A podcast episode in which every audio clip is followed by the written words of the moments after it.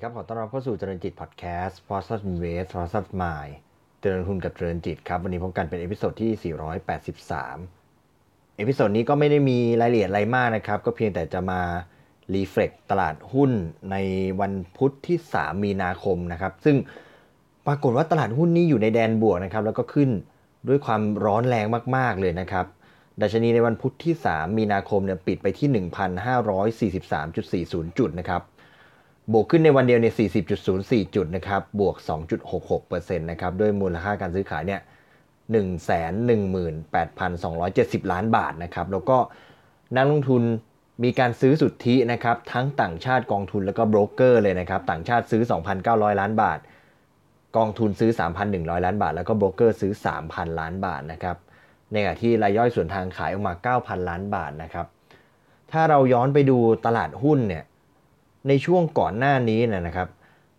เอาช่วงครึ่งเดือนหลังของกุมภาพันธ์เนี่ยเราเพิ่งเจอสถานการณ์ที่ตลาดหุ้นเนี่ยมีการปรับตัวลดลง 4 วันติดก็เจอมาแล้วนะครับ จนลงไปต่ำสุดแถวๆสักพันสี่ร้อยเจ็ดสิบนะครับ แล้วก็ขึ้นมาบวกบวกลบลบอยู่แถวๆพันห้านะครับ ก็ยังยืนไม่อยู่นะครับ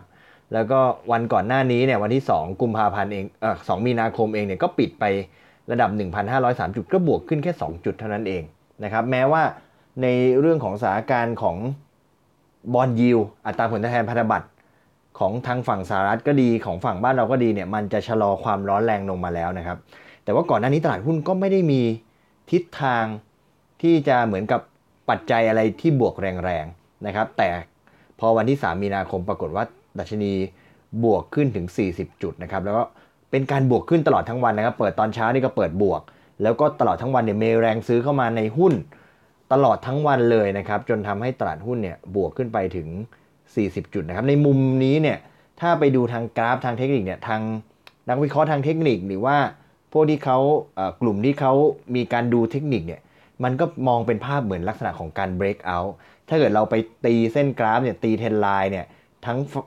ทั้ง up 10 line แล้วก็ down 10 line เนี่ยปรากฏว่ามันเป็นรูปสามเหลี่ยม และการทะลุขึ้นในวันที่ 3 มีนาคมเนี่ยก็เป็นการทะลุกรอบสามเหลี่ยมด้านบนด้วยนะครับด้วยโวลุ่มที่มากแล้วก็ด้วยแท่งเทียนที่ปิดเต็มแท่งเนี่ยหลายท่านเขาก็มองว่าเป็นการเลือกทิศทางของตลาดหุ้นนะครับ ซึ่งปรากฏว่ามันก็ไม่ได้เป็นไปในทิศทางแบบที่เราเห็น เพราะว่าเราเห็นว่าก่อนหน้านี้เนี่ยดัชนีของต่างประเทศเองก็ซบเซา นะครับแล้วก็ส่งผลกระทบต่อบ้านเรามาให้ซบเซาด้วย และแม้ทั้งคืนก่อนหน้าเองก่อนก่อนวันที่ 3 มีนาคมเนี่ยจริง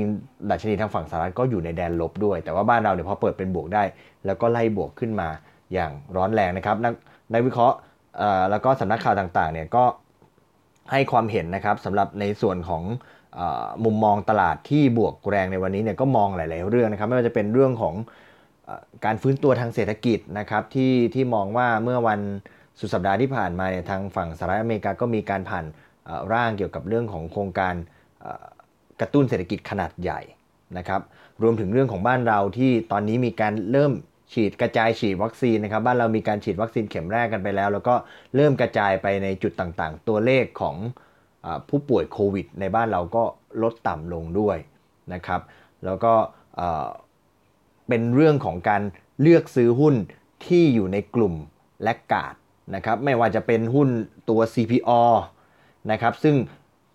เนี่ยเราก็เพิ่งพูดไปในเอพิโซดก่อนหน้าก่อนก่อนหน้านี้นะครับว่า CPO เนี่ยราคาหุ้นเนี่ยอยู่ในเขตต่ำเลยนะอยู่ในแดนต่ำเลยนะครับคือคือตัว CPO เองตัวอื่นเขาขึ้นกันเนี่ยปรากฏ CPO ไม่ขึ้นเลย แล้วก็หุ้นในกลุ่มค้าปลีกก็ไม่ขึ้นเลยปรากฏวันนี้ CPO เป็นหุ้นที่มีการซื้อขายเป็นอันดับหนึ่งนะครับบวกขึ้นมา 4 บาท 25 สตางค์ปิดที่ 46 บาท 50 สตางค์บวกขึ้นวันเดียว 7%ตามด้วยตัว AOT AOT ก็เช่นเดียวกันก่อนหน้านี้ได้รับผลกระทบ เรื่องของโควิด เรื่องของการต้อง subsidize ตัวผู้เช่านะครับ ก็ราคาก็อาจจะอยู่ในแดนต่ำแต่ว่า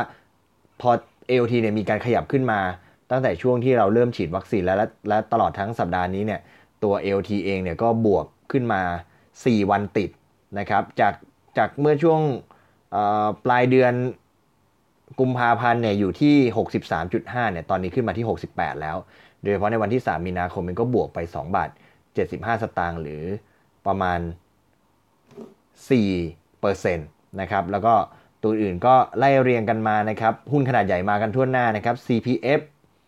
ปตทนะครับแบงก์กลุ่มแบงก์นะครับ BBL KBank นะครับแล้วก็ หุ้นกลุ่มที่มีปัจจัยบวกเฉพาะตัวนะครับ ไม่ว่าจะเป็นคอมเซเว่นวันนี้ก็บวกขึ้นมาอีก 4 บาท 25 สตางค์นะครับ หรือประมาณ 7 บาท หรือว่าประมาณ 7.8%ขึ้นมาปิดที่ 58 บาท 75 แล้วนะครับ หรือหุ้นสวัสด์เองนะครับ ที่บวกอีก 2 บาท 25 สตางค์หรือ 3.23%เนี่ยขึ้นมาที่ 72 บาทนะครับ นอกจากนั้นก็มีพวก IVL MTC หรือว่าคาราบาวนะครับ แล้วก็อีกตัวหนึ่งที่เด่นขึ้นมาเลยก็คือตัว Synex นะครับ Synex เนี่ยบวก วันเดียว 5 บาท30สตางค์หรือประมาณ 29%ขึ้นมาปิดที่ 23 บาท 60 นะครับ แล้วก็เป็นการบวกแรง 2 วันติดด้วย เพราะว่ามีข่าวในการที่ไปเป็น partner กับเดลต้านะครับในการที่จะขายตัวเรื่องของอุปกรณ์ EV Charger สำหรับการใช้งานในครัวเรือนนะครับ ตัวเดลต้าเองก็บวกขึ้นนะครับ 406 บาท ปิดบวกขึ้นมา 46 บาท หรือประมาณ 12.78%นะครับก็ได้รับข่าวดีเช่นเดียวกันนะครับก็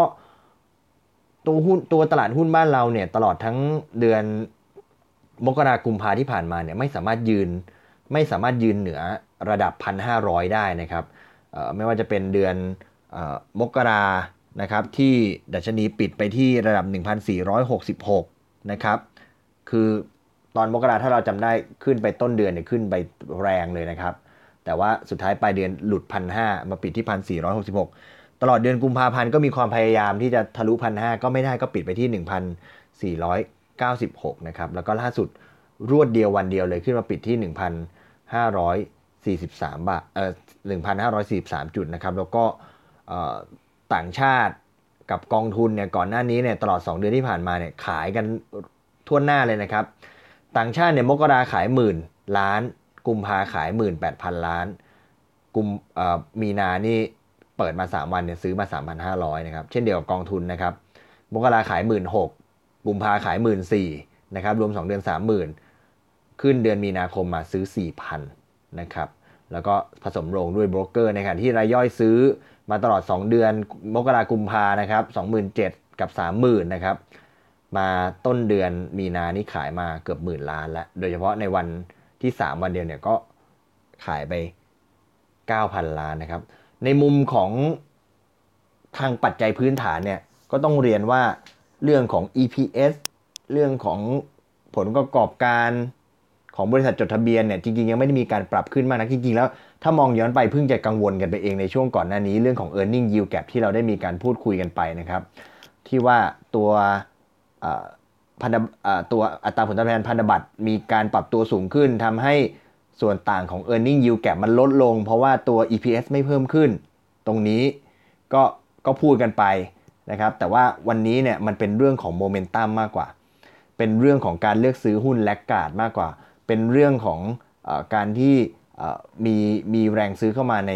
ในหุ้นที่มันก่อนหน้านี้มันไม่ได้มีการปรับตัวเพิ่มขึ้น แล้วก็เอาปัจจัยบวกเกี่ยวกับเรื่องเศรษฐกิจ เอาปัจจัยบวกในเรื่องของวัคซีนอะไรต่างๆมานะครับ ก็ดูแล้วดูแล้ว เป็นไปในเชิงของโมเมนตัมแล้วก็เชิงของทางเทคนิคมากกว่าที่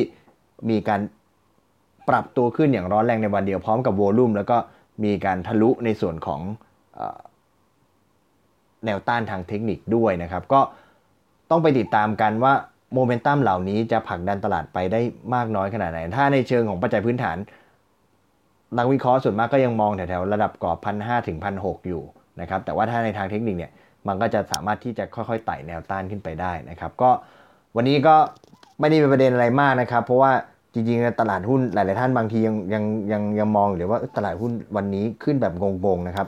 วันที่วันที่ 1 วันที่ 2 มีนาบวกวันหนึ่ง4จุดบวกวันหนึ่ง2จุดนะครับปรากฏว่าพอมาวันนี้วันเดียว 40 จุดนะครับก็ส่วนตัวก็เลยขออนุญาตมา reflect ให้ฟังว่าภาพที่เกิดขึ้นในตลาดวันนี้เป็นอย่างไร ก็เชื่อว่าเป็นจะเป็นประโยชน์ไม่มากก็น้อยนะครับ วันนี้ขอบคุณที่ติดตามนะครับเราพบกันใหม่ใน episode ถัดไป วันนี้ขอบคุณและสวัสดีครับ